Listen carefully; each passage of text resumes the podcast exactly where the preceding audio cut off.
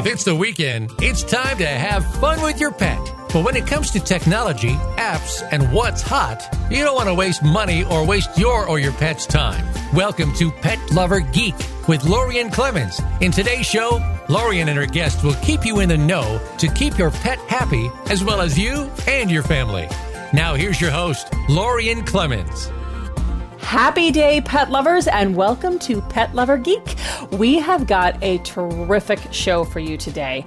We're going to be having a conversation about latest best practices that are happening right now in veterinary science that are helping our pets experience improve when they see the vets. Because for a lot of our fur kids, especially my cats, uh, a visit to the vet is filled with anxiety and sometimes overwhelming fear. I have one cat who it's almost impossible to even get her into the vet. And once she's there, she's just terrified. And even one of my dogs doesn't enjoy it that much either. So this is a problem, and it doesn't help the overall pet of the health to be that scared either. So someone that you probably heard of, Doctor Marty Becker, had came up with a new initiative that is looking to end that. It's called the Fear Free Project, and I'm really excited to have Doctor Michelle Forbes on the show to talk about Doctor Becker's project and how she's involved with it. Welcome to the show, Doctor Forbes. Hi, Lorraine. Thank you so much for having me. I'm so excited to talk about the Fear Free movement. Awesome. I'm I'm excited too. And I, when I started first started talking to this uh, with Doctor Marty about this, and I thought, wow, this is this is what I've been looking for as a pet parent. This kind of attention in, in, in the veterinarian. So so talk about just the general mission of the product project and, and sure. everything about that. Sure, absolutely. Well, the the most fundamental thing to understand about the Fear Free mission is that it is intended to prevent and alleviate fear, anxiety, and stress. And those are three words that come up over and over again throughout the entire program. Fear, anxiety, and stress. You know, pets experience these just like you were talking about with your cat and your dog. They experience this when they come to the vet. And there are a multitude of things that veterinary professionals can do to reduce the fear, anxiety, and stress that pets experience. So what the Fear Free Project is, to basically it's an entire program to inspire and educate the people who care for pets to reduce the fear, anxiety, and stress during vet visits. And it's, it's extended to home and other, you know, facets of a pet's life. Um, but what we're looking at today is, you know, what, how we can impact it as veterinarians. And so there's a, there's a lot of training involved, I understand, right? Yes. So it started, you know, the inception was in March of twenty sixteen, and it basically started with a core um, continuing ed- education platform. It was a There are modules, multiple modules, and it was basically continuing education of nine hours that involved doing several um, mo- modules that started with trying to really um, change the mindset of veterinarians to understand that emotional well-being during a pet's vet visit is just as important as the physical, and the, really the two cannot be separated. Um, so yes, totally. it, you, you know the training is in the training involved is um, these modules, and then uh, a professional can become certified as a fear-free professional. Um, the program now has evolved into Um, more elaborate training. So there's a second module for more advanced techniques.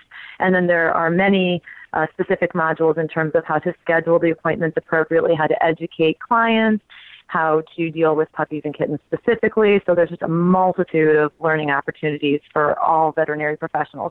Everyone from the person who greets the client at the front desk to the person who is Um, in the treatment area, caring for the pets, uh, either while hospitalized or while they're during their vet visit. Everybody can be included in this uh, fear-free approach. Well, so now tell me, if I'm a pet parent and I'm going into a fear-free free clinic and I've never been in one before, what kind of differences am I going to see? What What's my experience? How is it going to be different than any other vet? Because clearly I go into the vet, the, everybody loves my pet and they're all excited to see them, but right. what's the difference right. going to be? It's, it is a fundamental difference from the minute you call that fear-free practice. So when you call to schedule your appointment, it is going to be a different conversation. That conversation is going to involve what it, what what fears do you know your pet has? What treats do you, does your pet like? Do they have dietary uh, restrictions that will affect how we can use treats? Treats are an enormous part of the fear-free approach because we know most animals are food motivated, and mm-hmm. that's, that is what really makes them excited. So the difference that you're going to experience is going to start with a phone call. It's going, it's going to affect the way you walk into the clinic. And a lot of this depends on what type of pet you are bringing in. So some animals are naturally eager to meet new people and see new environments and, and be doted on, right? So those are some of the easier uh, pets to bring into a veterinary practice. But there are others who are extremely fearful, who have had potentially negative experiences or just have fabulous memories, right? And they remember mm-hmm. the last time they were in and got their anal glands expressed, and you know they right, don't want yeah, to do that's that not pleasant time. For anybody. So, right. So, um, depending on what the pet's experience has been and how the pet behaves, even at home, um, it that kind of determines what your experience will be at the animal hospital. But for any pet walking in, um, we're going to greet them in a manner that is calm, inviting. It's going to acknowledge that a pet immediately picks up on environmental cues, on our cues, pheromones, the color of the uh, the, the paint, other animals, the smells, the textures, where they're located. For cats, being placed on the floor in the lobby is very stressful. Mm-hmm. Um, you know, for some dogs, waiting in the lobby can really increase their anxiety and stress. Getting them directly to an exam room, the way we approach them with the scale, taking temperatures. You know, uh, when I graduated vet school, uh, you know, we would walk into an exam room, and before we would really even acknowledge a pet or a pet parent, we would be taking heart heart rate, respiratory rate, and a temperature. Well, that's no way to meet somebody in the first yeah. five minutes, right? Yeah, right. So, let me, let me put so, this cold, scary thing on you and see how you feel. Exactly, exactly. And our stethoscopes carry fear form, pheromones on them. So, you know, from one pet uh, visit to another, it's important to not only clean our stethoscope off for germs, but even more importantly for those pheromones that the next pet is going to pick up on. So the, the fear-free movement is, it seems like such common sense on one level, but it is also such an incredible attention to detail on another level. But really what it's about is thinking about what a vet visit is like from the pet's perspective mm-hmm. and trying to eliminate every opportunity for fear, anxiety, or stress to creep into that vet visit. So like, to bring it back to what you were saying, you're going to come into a room, there's going to be music playing, there's going to be pheromones in the room, there are going to be treats from the minute they walk in. We're going to be using a non-confrontational approach with a pet. We're going to give cats an opportunity to come out of the carrier on their own. We're going to give most animals seven to ten minutes in an exam room to to get acclimated before we even come in to start um, that encounter with a pet. Uh, movement throughout the hospital is different. We're going to make sure that we try to do as much as possible in the exam room with mom and dad if that's where the pet's most comfortable. We're going to eliminate the opportunity to see other pets, to hear other pets, and the uh, you know any kind of treatments that we will perform are done with minimal stress and handling. So for a lot of cats, um, absolutely no scruffing, trying to entice them with really high-value treats, doing things in a way that allows for the animal to express what is working and what is not working, and then stopping at each step, reading that animal's body and their cues to let us know when we need to stop and reassess what our approach is. And, and how are pets responding? I mean, are you seeing a difference in your clinic? Oh my gosh, I cannot even. So this is where I just get so excited that I could, like, I could talk for the next three hours about what we see. Not only, I mean, I just like, it's hard for me to even prioritize where to begin about how pets benefit. One of the things that I love, and this was very early on after getting certified, we had a pet parent who was walking her dog, Henry, at night, and we were uh, closed. And Henry stopped at our door and would not move from our door. And she she recorded this and sent it to us. And it just, it really touched all of us because it really showed us that you can absolutely make a difference. This was a dog who had high anxiety, was very stressed out when he was coming in, and we'd worked with him.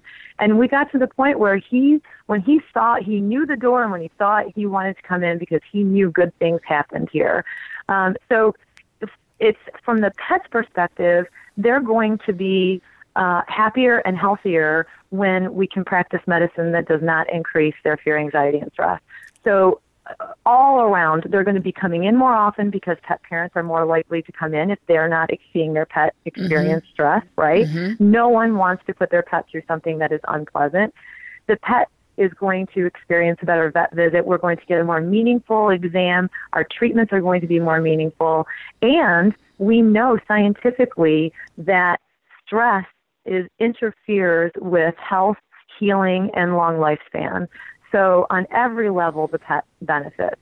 Yeah, I, and I'm thinking just in terms of like my Boston, she's got a heart murmur, and most of the time they can't hear it because her heart's beating so fast. Exactly. At the office. Exactly.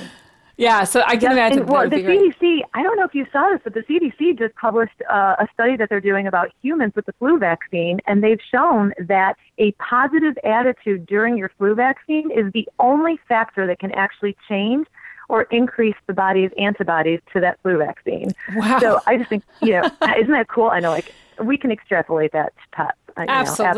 Know, absolutely. Absolutely. All right. So let's say that now I know for a fact that my uh, veterinarians who are awesome people, but they're not a Fear Free clinic. H- how can they get involved? How how can they be, you know, become a Fear Free clinic? It is so easy. There is a website. It is fear free pets dot com, and it is very well laid out for veterinary professionals, for pet owners. It has everything laid out, and I couldn't be busier. I have a family. I just opened my practice in uh, twenty fifteen. I have got a crazy life, and I was able to integrate the whole fear-free approach into my life and get certified. It is a fantastic uh, setup. It's really, it's really user-friendly, and you can get a wealth of information. Awesome. And what would you say if you were talking to a veterinarian who's like, eh, I don't know that we have time, money, whatever. What what would you say is the one thing that they should t- should think of? Oh, it's it, it is the future of veterinary medicine, and you might as well jump on now because the benefits that you will experience will prove that you made the right decision. Truly, it is. This is the most revolutionary thing that I've I've experienced in, in veterinary medicine, and it is the future. Awesome. And pet parents love it. That's fantastic. Thank you so much for coming on today, Doctor Michelle. I am I'm stoked to hear more about Fear Free, and I really appreciate you taking the time. Oh, absolutely. It's been my pleasure, Lorian. Thank you for the opportunity. Absolutely. And stick around, pet parents. Next up, we're going to talk to Steve Dale about how you can bring, bring fear-free into your home, which makes the whole thing even better. Stick around. That's what's coming up next on Pet Lover Geek on Voice America.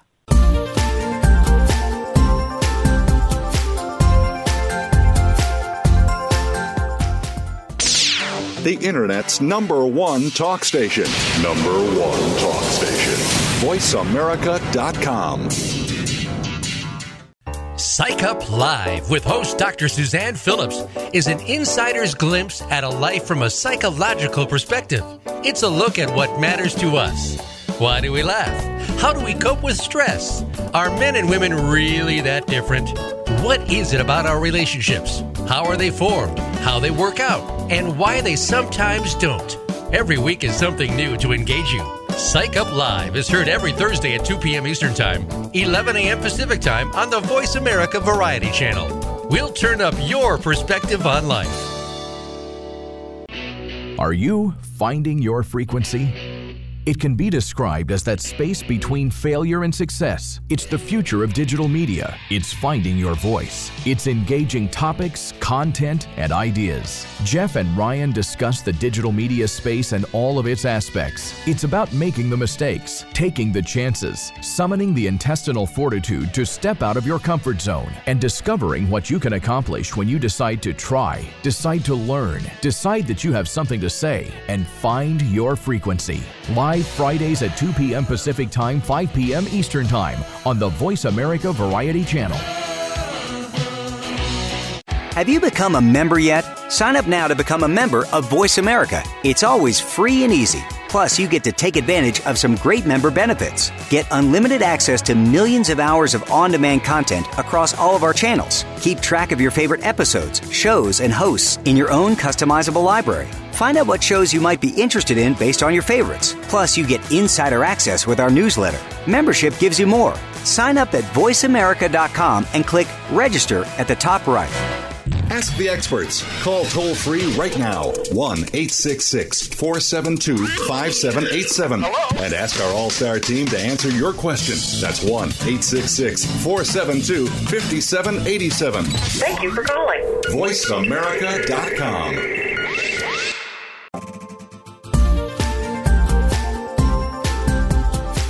This is Pet Lover Geek with Lorian Clemens. If you'd like to connect with the show today, please call us at one eight six six, four seven two, five seven eight eight. Again, that's one eight six six, four seven two, five seven eight eight. Feeling shy? You can also send an email to pet lover geek at gmail dot com. Now, back to the show. Welcome back to the show, pet lovers. Today we are talking about new techniques and practices in veterinary science to help our pets not only live healthier lives, but happier and calmer lives. To help us continue the conversation, I've invited Steve Dale. He's our good friend, well-known certified animal behavior consultant, author of the popular blog steve dale pet world dot com, and host of two national radio shows and speaker of wonderful things all across the country. So Steve, let's talk today about these incredible things that uh, are not only being done in, in the vet clinic, but also that you can do at home with your pet, pet as a pet parent to make them have a more pleasurable experience. So you ready to go, Steve? Of course I am, yes. All right, look, I want to start first with things that pet parents can do uh, to be a fear-free home, to kind of help with that fear and anxiety that comes with visiting the vet. What do we do before we even leave the house to go to the vet? Well, the, the first thing is to, oh gosh, there's some, that's a bigger question than you think it is. Uh, let me back up a couple steps. Okay. Too many of our pets.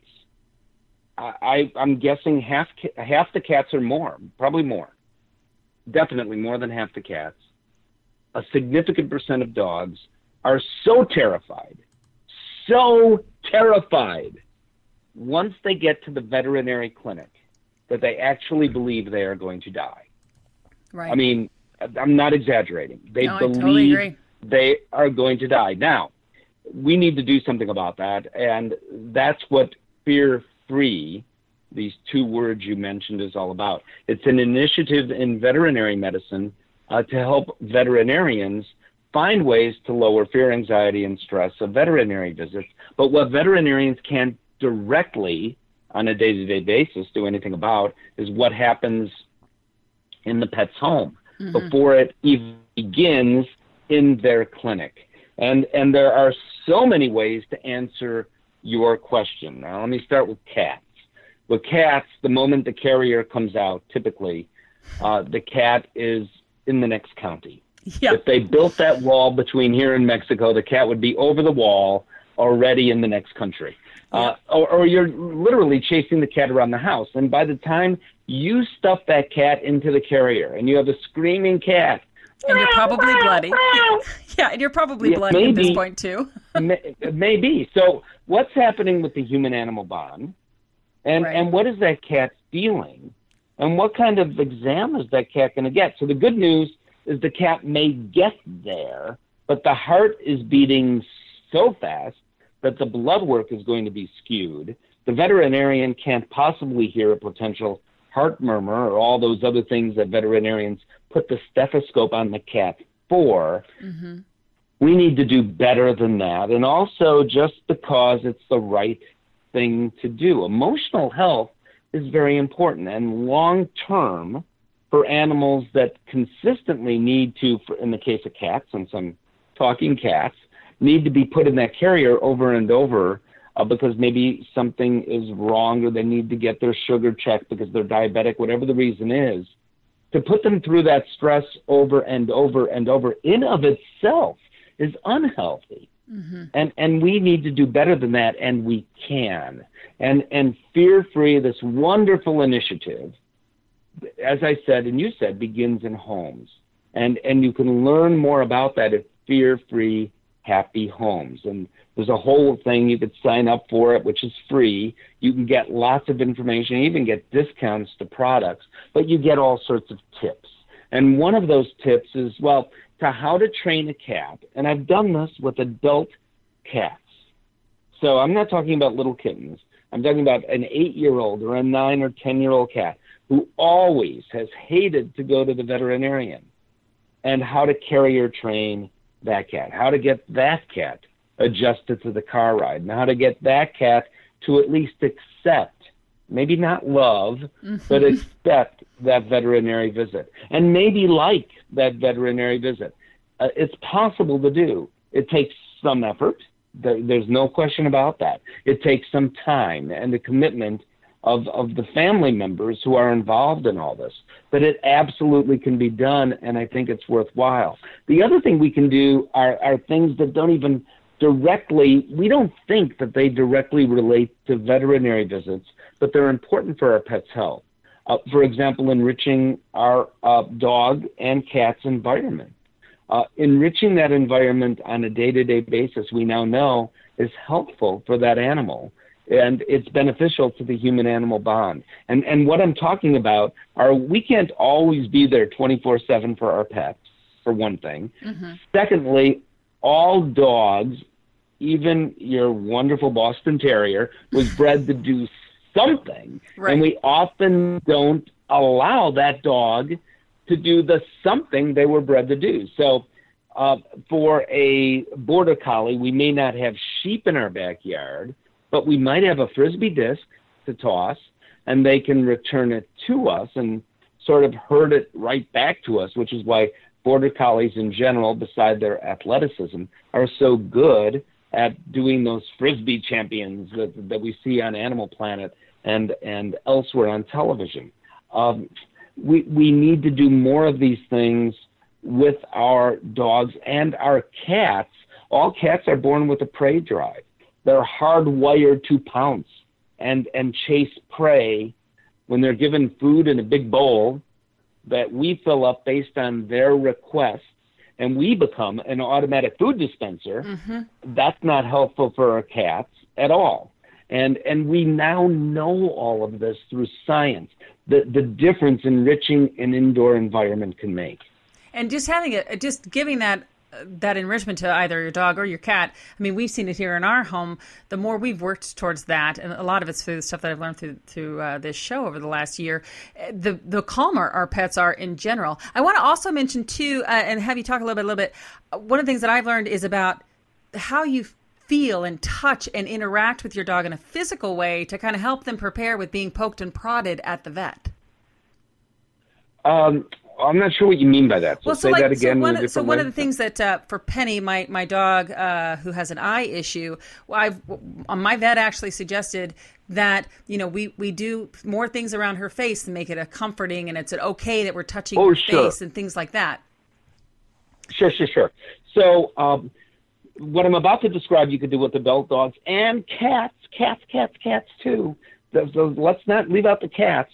So yes, walk up to your dog every single day and act as if you're poking your dog in the face. Don't do that, by the way. And give your dog a treat while you put your fingers near the dog's face.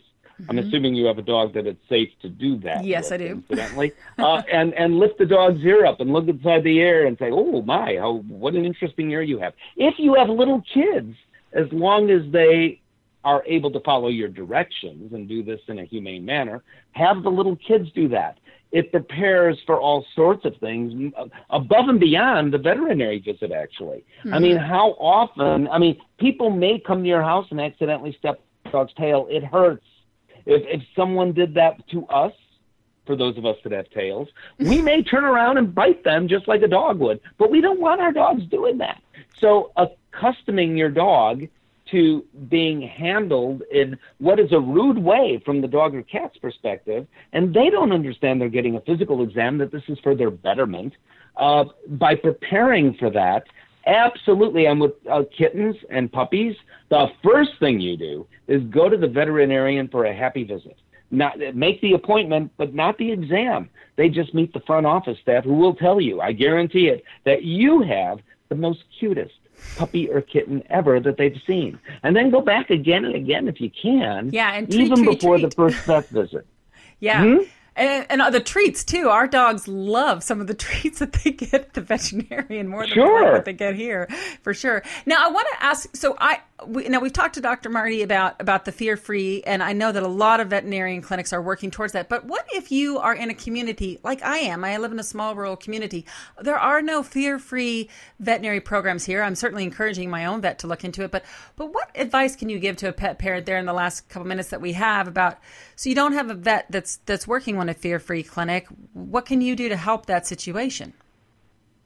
Well, first of all, uh, do what you're doing. Of course, you're Lorian Clemens. You have a bit more pull than many of us, but uh, tell your veterinarian about Fear Free and say, this is beneficial. This, my opinion, as to why it's beneficial. Look it up for yourself so you're understanding more in detail what Doctor Becky, Becker spoke about and what I'm talking about as well.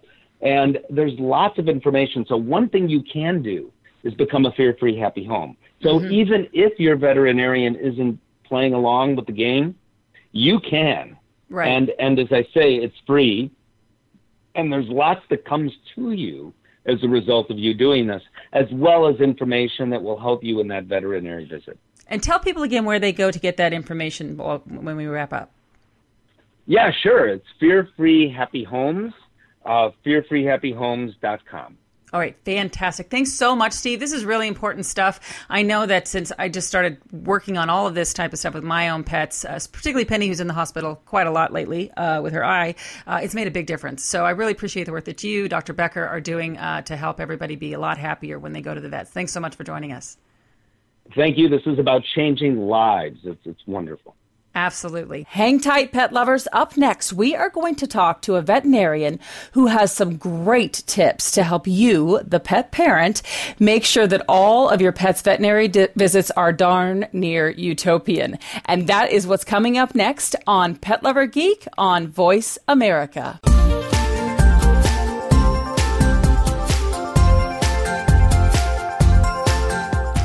Stimulating talk. It gets those synapses in the brain firing really fast. All the time. The number one internet talk station where your opinion counts. voice america dot com. Where can you learn about easy way promotions dot com social media marketing, brand positioning, and more? Easy Talk Live. Where can you get tuned into celebrities in the business world? Easy Talk Live. Where can you learn about entrepretainment? Easy Talk Live. Every week, host Eric Easy Zuli and his celebrity friends talk about global causes, offer tips and tricks that you can use right now on social media, and give you the chance to promote your projects on Easy Talk Live. Every Saturday at one p.m. Pacific Time, four p.m. Eastern Time on the Voice America Variety Channel. If you're an influencer, you don't follow the trends, you set them. Voice America influencers are involved in creating change in personal and professional lives, collaborating and driving value to make our lives better. We have world-renowned thought leaders, speakers, authors, entrepreneurs, artists, and some of the most influential voices today. Listen in today to what they have to say. Engage in the conversation. The Voice America Influencers Channel. Be inspired. Answer the call.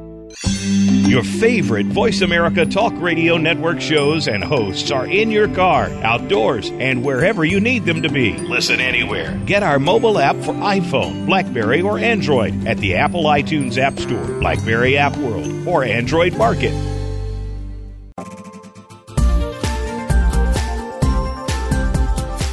This is Pet Lover Geek with Lorian Clemens. If you'd like to connect with the show today, please call us at one eight six six, four seven two, five seven eight eight. Again, that's one eight six six, four seven two, five seven eight eight. Feeling shy? You can also send an email to pet lover geek at gmail dot com. Now, back to the show. Welcome back, pet lovers. Today we are talking about new methods to help our fur kids have a better, calmer experience while visiting the vet. We've already talked with Doctor Michelle Forbes about Doctor Marty Becker's new program, Fear Free, about how veterinarians are using this great program in their offices. And then we got to talk to Steve Dale about how you, the pet parent, can help prep your pets for a great visit before you even leave the house and get in the car. So now I'm excited because we're going to talk to Doctor Julie Busby about what you, the pet parent, can do at the veterinarian clinic to help the pets stay calm and make the whole experience be a good experience. Now, Doctor Busby has been an integrative veterinarian for nearly twenty years. She's earned certification by the American Veterinary Chiropractic Association and by the International Veterinary Acupuncture Society. And she is the inventor of toe grips, which are really awesome things that can help your pups keep traction on slippery surfaces. Really excited to have you here on the show, Doctor Busby.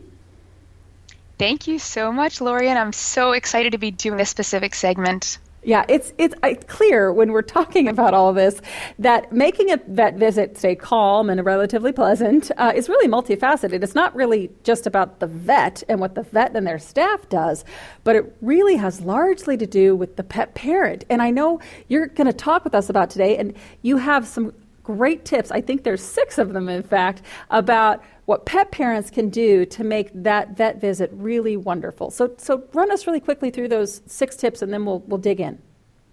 Sounds great. Okay, so I love that I'm coming on the heels of Doctor Marty Becker. He, the Fear Free movement is revolutionizing the veterinary industry and the way we care for pets. But the pet parent has a role in the way that the visit flows for sure. We know that our pets read us like a book, and so we can be prepared and we can set the tone for a positive experience. And the first thing I would say is just being organized. When you walk into that appointment, it is so helpful for you to have your thoughts written down, maybe mm-hmm. on a notebook or even on your phone, so that you're prepared with the questions that you have to ask, any concerns that you have, because that'll make the whole appointment be more efficient. And so the vet will appreciate that, your pet will appreciate that, the, the whole tone of the the appointment will be more relaxed because you are prepared, um, you're just prepared to present your your side of the story, so to speak.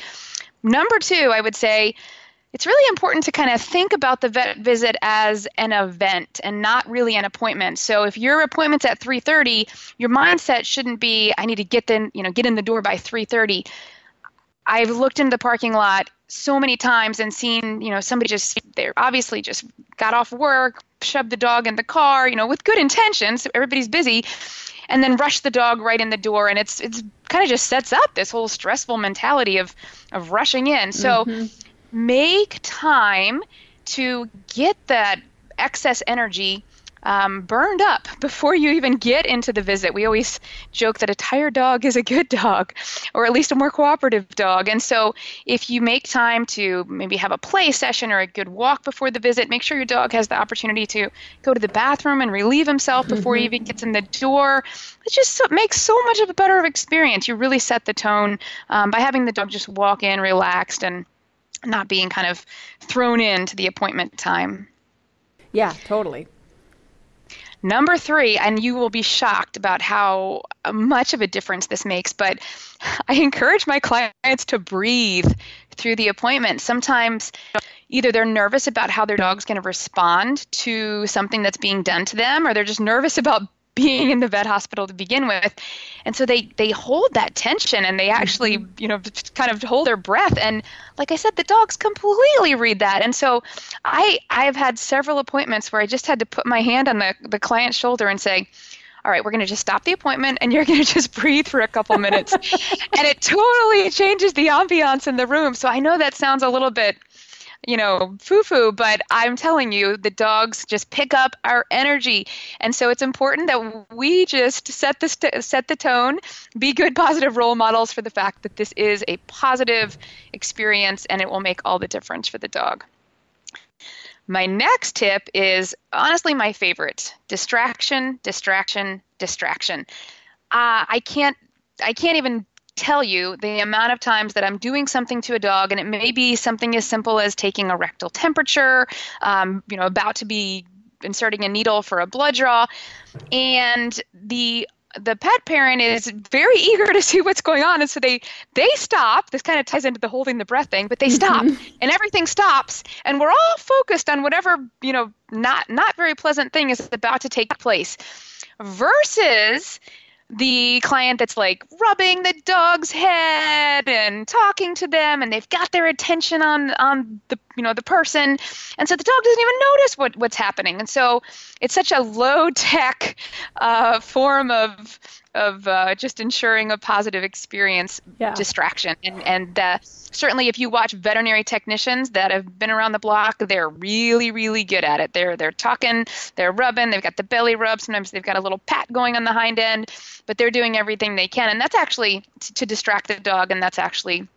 Um, a medical phenomenon. It, it's basically using the gate theory of pain, where we're going to stimulate one part of the body so that another part of the body, the, the pathways to the brain are, are distracted. So I can't stress enough how great and, and valuable it is to just be active in providing moral support your, through, for your dog through distraction. Um, the fifth point is waiting outside the box, so to speak, thinking outside the box about your appointment. If you, veterinary hospitals are notorious for this feast or famine. So if you get to the vet hospital and the waiting room is packed, just ask, hey, can I wait outside? It just mm-hmm. sets it sets the tone for the dog to be relaxed. They're out there sniffing. They're out there happy, as opposed to just, you know, crammed in a really busy waiting room. And honestly, the receptionist will appreciate your yeah. your the, the least amount of the chaos is going on in that waiting room, the better. Right, right. And if it's winter, even waiting in your car, it's just it tends to be a more relaxed place than, you know, being a part of. of the chaos that's taking place. And it won't affect your cue for the appointment, but it means your dog goes right from a happy place of relaxation into the exam room, as opposed to sitting for some amount of time and just observing mm-hmm. observing a stressful environment if, if it's crazy. And then the last one is let sleeping dogs lie. I had learned this from one of my clients. He had a senior dog, and he would always bring his bed to the appointment. And certainly it's a vet hospital, so I encouraged him to, you know, wash the cover when he got home, because it is a hospital. Right, right. Um, But I just, I mean, it was, this was a senior dog who, now granted, many of them like to lie on cold, hard floors, but the dog was just hanging out on his little bed, and it was this little security blanket, and it just made the appointment so much better um, mm-hmm. because there was this sense of familiarity. So those are some tips that I think are just common sense. They're simple, they're free, um, but really, in my observation over the you know past twenty years, can can make a difference on how that feels to the to the dog or, or even the cat as they're flowing yeah. through their business. I, now I have a question. I have questions because I'm going to go back to one of them, which is the just breathe, which yes. uh, for me. Okay, so now. Uh, sometimes a visit to the vet is a routine visit. It's, you know, there it's a vaccination, or it's just, you know, your yearly exam or what have you. But for us, at least in our family, uh, we've had a series of emergency visits. And my husband and I joke that we're actually spending more on the, the, the veterinary emergency care than we do in the entire year on our own medical care. So right. those situations where, you know, dog's bleeding, there's a puncture wound from another dog biting them, they're in a lot of pain, you're freaking out. What kind of advice do you have? Because clearly, and I was highly aware, my husband kept reminding me, she's picking up on how freaked out you are right now. So what kind of advice can you give to pet parents on how to handle those high stress situations for you, because you're worried about the dog or the cat? Uh, what kind of advice can you give in there? Well, this is a great place to know the Boy Scout motto of be prepared. So I think the more you know um, and and are prepared for how to handle an emergency and have a plan in place, the smoother it'll go. So you want to know where your closest emergency hospital is, if that's your own vet or if you need to travel. You want to have the number handy. Once you call them, they're going to do a really good job of helping you triage the emergency and giving you advice on what to do until you get there. So I think this is where you really want to have everything, the plan in place before it, before it even happens. Obviously, if there's bleeding, you're going to use direct pressure. It's really important not to get bitten in these situations, because even the most loving pet, um, when they're in pain, um, can can bite. So that's an important thing as well, to to be cautious. And then, like you like you said, I think your husband's advice was good. Just you've got to have the presence of mind to say, we can't panic, because nothing good comes out of that. Yeah. And and then when you when you're in a situation where, and this is something that, I mean, and maybe you don't have an answer to this, but this is another situation that we've come into a lot at veterinarians, is we'll go in, everything's cool, we're fine, we got the dog in, we're treating, treating, treating, they're having a great time, and then another animal instigates something, and then everything goes downhill from there.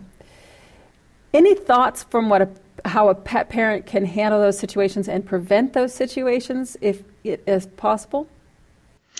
That's a great question. And even the tip about being waiting outside, if it's a crowded mm-hmm. waiting room, I think can be helpful. It's our job, right, to be the voice for our dog and be the advocate for our, you know, dog or cat. So we have to have the um, the vision, kind of the the foresight, right, to look around and say, wait a second, there's there's a potential for a problem here, and don't be shy about asking to, you know, move, asking to be, you know, relocated where you are, or um, just being proactive, I guess, is the right word to to head off a situation. Sometimes you can't. Accidents happen. But yeah. Don't be shy. I mean, I, I even as a parent of, of four-legged, two-legged children, I always regret when I see, like, uh, you know, I see danger, I'm coming down the road, and I just don't open my mouth because it seems like it's not the polite thing to do, and then there's some catastrophe. So I've learned over the years not to be shy about just politely saying, hey, this is a situation that I'm comfortable with. Do you mind mm-hmm. if I change it? You know, how would you like me to handle that? And and try to be proactive about avoiding anything, any situation that could result in your poor little pet being traumatized. Yeah, it's all about being proactive. And I really appreciate you giving us all these great t- tips today. Can you tell everybody where they can find more information from you, because you've got a wealth of information on your blog? We do. Thank you so very much for the opportunity. Our blog is on our website, toe grips dot com. That's T O E G R I P S dot com. And we have a new podcast that's called the Busby Dog Podcast, and it's on iTunes and Google Play. Awesome. Thank you so much, Doctor Busby, and we hope to have you back on the show soon. Thanks so much, Lorian. It's been great. Stick around, pet lovers. For our last segment, we're going to chat with a veterinarian that is changing the way we say goodbye to our beloved fur kids.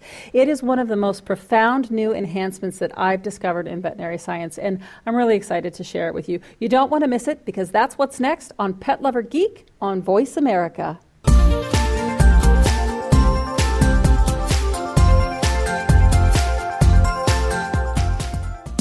Streaming live. The leader in Internet Talk Radio, voice america dot com. Would you like to be the change you see needed in the world? Are you ready to make a difference? If so, tune in to Voice for Truth with host Sharon Wyckoff. Every show will be filled with inspiring content to support you in recognizing your greatness. Guests will share their expertise. Young people will tell how they are making a difference. You too can be a voice for truth. Listen live every Monday at nine a.m. Pacific Time, noon Eastern Time, on the Voice America Variety Channel. Voice America presents a new kind of health awareness talk show, the Sharon Kleina Hour, Health, Environment, and the Power of Water. Show host Sharon Kleina interviews leading scientists to discover how each of us can become proactive in protecting our personal health environment in an increasingly unhealthy world. Every show offers new information that could save your life. The Sharon Kleina Hour is health from an environmental perspective, your ultimate source for a personal environmental lifestyle.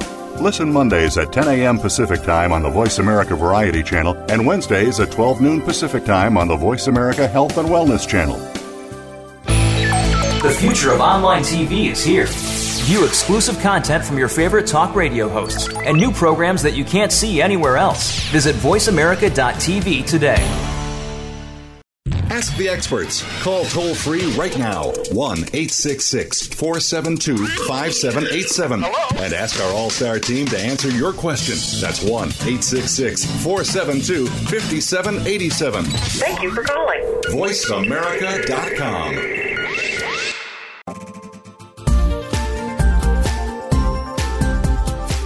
This is Pet Lover Geek with Lorian Clemens. If you'd like to connect with the show today, please call us at one eight six six, four seven two, five seven eight eight. Again, that's one eight six six, four seven two, five seven eight eight. Feeling shy? You can also send an email to pet lover geek at gmail dot com. Now, back to the show.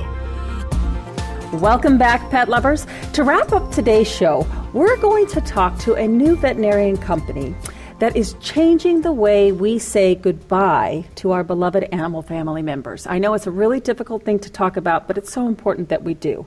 And this company is really special. It's called Lap of Love, and I'm so honored today to have Doctor Dani McVety. She's the founder of Lap of Love with me today on Pet Lover Geek to talk with us about it. Doctor Dani, welcome to the show. Thank you so much. Thank you. Well, I'm I'm I'm excited to talk to you. You and I have been knowing each other, I guess, for about a year now, um, and I love what you do. So I'm excited to share this with, with my my audience out here. So let's start first with the mission of Lap of Love. What drove you to start this company? Uh, and, and you know, Lorian, I had no idea that this was going to be um, my career path. I really had no idea when I walked across that stage and got my, my doctorate of veterinary medicine, you know, my D V M. And it was just a couple months out of school when I, I realized, you know, I, I went from my first day on call, literally not being able to do the euthanasia. I actually had the, the technicians that were working with me had to help me do it because I was so scared. I didn't receive any education in it at all. And then I found myself just within a few weeks tapping into my volunteer work with Human Hospice and, and relearning and reutilizing those tools that they taught me as a volunteer on what to say, how to say it, and, and really embracing death as not a failure of medicine, but simply as the natural progression of biology.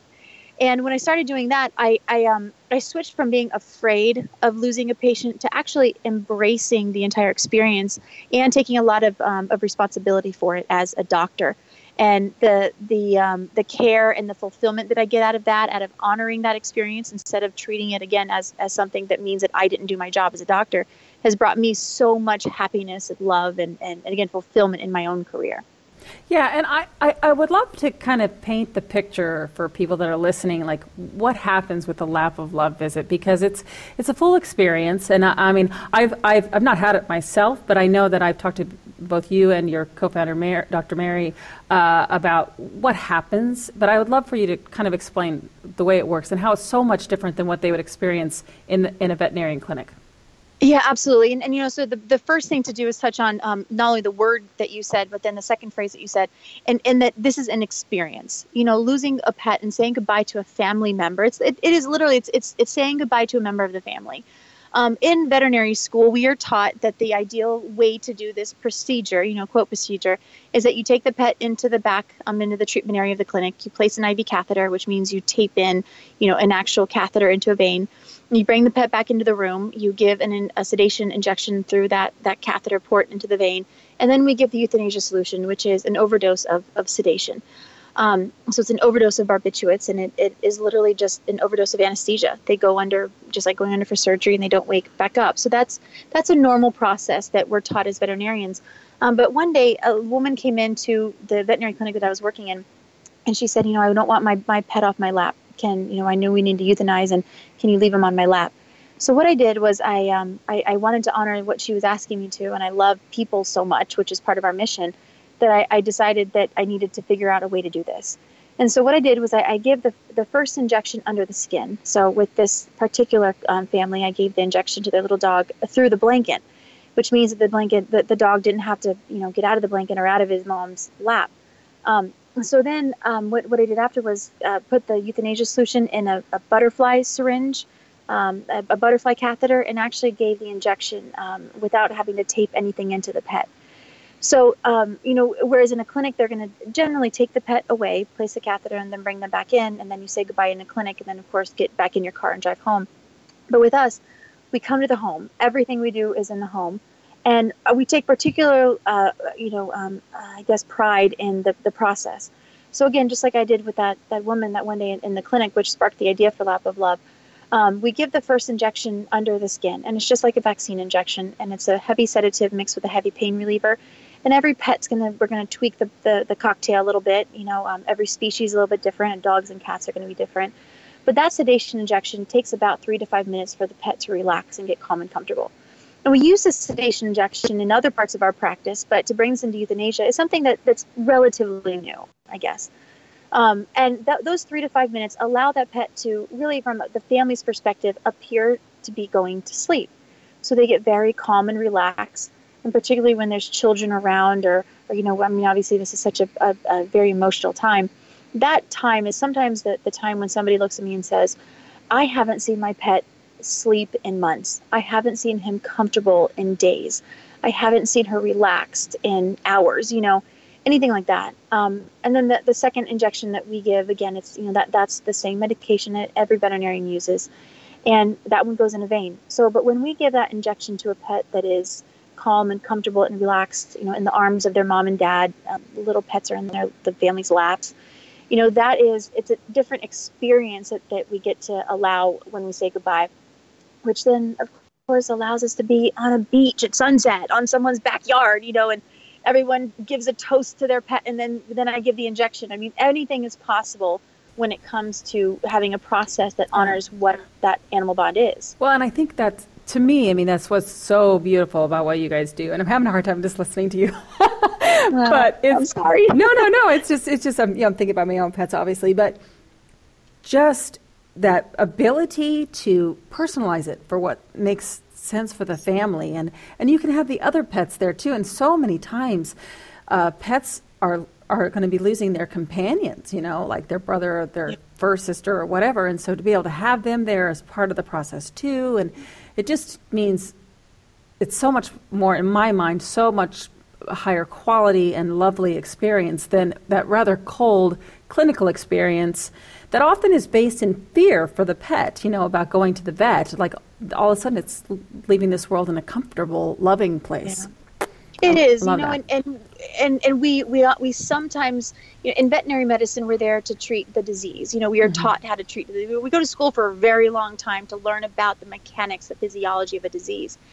And then when we get out as veterinarians, there's the, the there's the, the particular type of doctor that also loves the humans, mm-hmm. and we love the bond that the humans have. And we have fantastic advancements like Fear Free and so many different ways that we can make the experience of a, of a pet going into the clinic good, mm-hmm. you know, but at the end of the day, is that where the family wants to say goodbye? And we can say, of course, is that where the pet wants to say goodbye? We don't know, for goodness sakes, but we do know that when, a, a, when we can honor the, the client's wishes as well as the pet's wishes, you know, that is where the real magic happens. And, and when through working with Lap of Love, does the pet parent, you know, are they working with their own veterinarian and the own veterinarian would basically say, you know, it's time, and then they call you? Or is this something that they're able to arrange ahead of time so that if they know the end is coming soon, that they, you know, I'm just, I'm just curious about what that process is to determine when is the event actually going to happen? Right, absolutely. You know, and, and over half of the families that call us, call us because their regular veterinarian has suggested that they reach out to someone. Mm-hmm. And there are a lot of fantastic regular, um, and by, by regular I mean general practice, you know, primary care veterinarians that will go to the homes. The limitations that they have is that, you know, the vast majority of our calls come with less than twenty-four hours notice. Mm. And just like coming into this world is unpredictable, you know, you can go see a, um, a, a group of eight O B G Y Ns when you're mm-hmm. pregnant, but you don't know who's going to be on call that day. Right. But your general practitioner may not be available to come out to you at the very moment that you need to. So the, the ones, you know, the families that are, are, are blessed to have a little bit of preparation time, meaning their pet isn't, you know, going downhill rapidly, they call us at the beginning. And our preference is for come for someone to call and say, here's where I'm at, you know, um, further treatment is not an option for us for whatever reason. And, um, you know, we are looking to explore other options. You know, and many of our families call us by saying it's time. I know it's time. We need to say goodbye. You know, but there's there's also that opportunity for us as as this awareness grows for a family to call us and say, okay, you know, I'm not going to go back to my primary care physician simply because there's nothing more that we can do. What's the next step? Mm-hmm. Because I don't think that it is a the decision of a family, or doesn't need to be put on a family, to know when that right time is to euthanize. My clients do not practice veterinary medicine. I will never tell a client, you are doing the right thing. They're not doing anything. I say, we together, we are making the very best decision that we can possibly make. Mm-hmm. And there isn't one moment in time when it's the right time to do it or the wrong time to do it. There's a subjective period of time in which it's a right, it, it, it's a good decision. Yeah. And before which, you know, veterinarians are going to say, no, they have a quality of life. And, you know, of course, those aren't, the, we don't generally see those in, in veterinary medicine.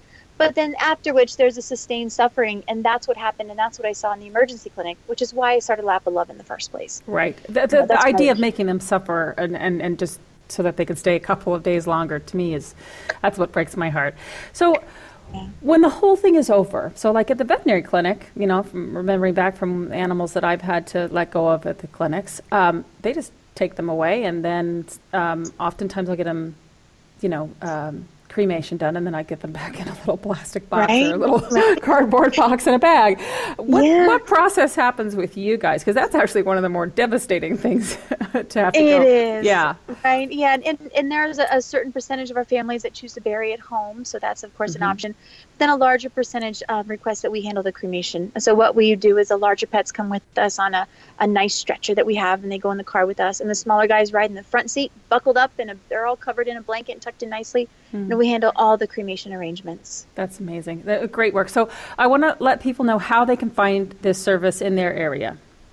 Yeah, so we have lap of love dot com, and um, you can just plug in your zip code, and phone number will come up if you'd like, or you can find, you know, the doctor in your area. And, and if not, I think then Lorian will talk about that later, about how you can find another doctor that offers this um, in your home if we don't have a Lap of Love doctor in the area. Right. Yeah, that's actually something we'll we'll mention too on our on our uh, Facebook post when, when we post this later about how, what to do if you don't, because like I don't have them in my community. I don't. Well, thank you so much for joining us today, Doctor Dani. I wish we had more time, but we we're running out. Thank you. Thank you. Amazing work that you and your veterinarians are doing. Thank you so much. And that is all that we have time for today, pet lovers. I want to thank all my guests on today's show, Doctor Michelle Forbes, Doctor Julie Busby, and of course, Steve Dale. Uh, they had some great information uh, for us. Make sure you check out that information, the Fear Free Initiative, other great resources that were shared today, to make sure that your pet has the best experience possible when getting their medical care. That's all we have time for today, but we will see you next time on Pet Lover Geek on Voice America.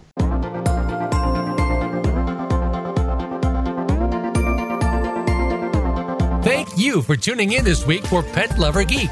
Please join your host, Lorian Clemens, for another edition next Saturday at one p.m. Eastern Time and ten a.m. Pacific Time on the Voice America Variety Channel. Now, go grab your best friend and take them out, and enjoy the rest of your weekend.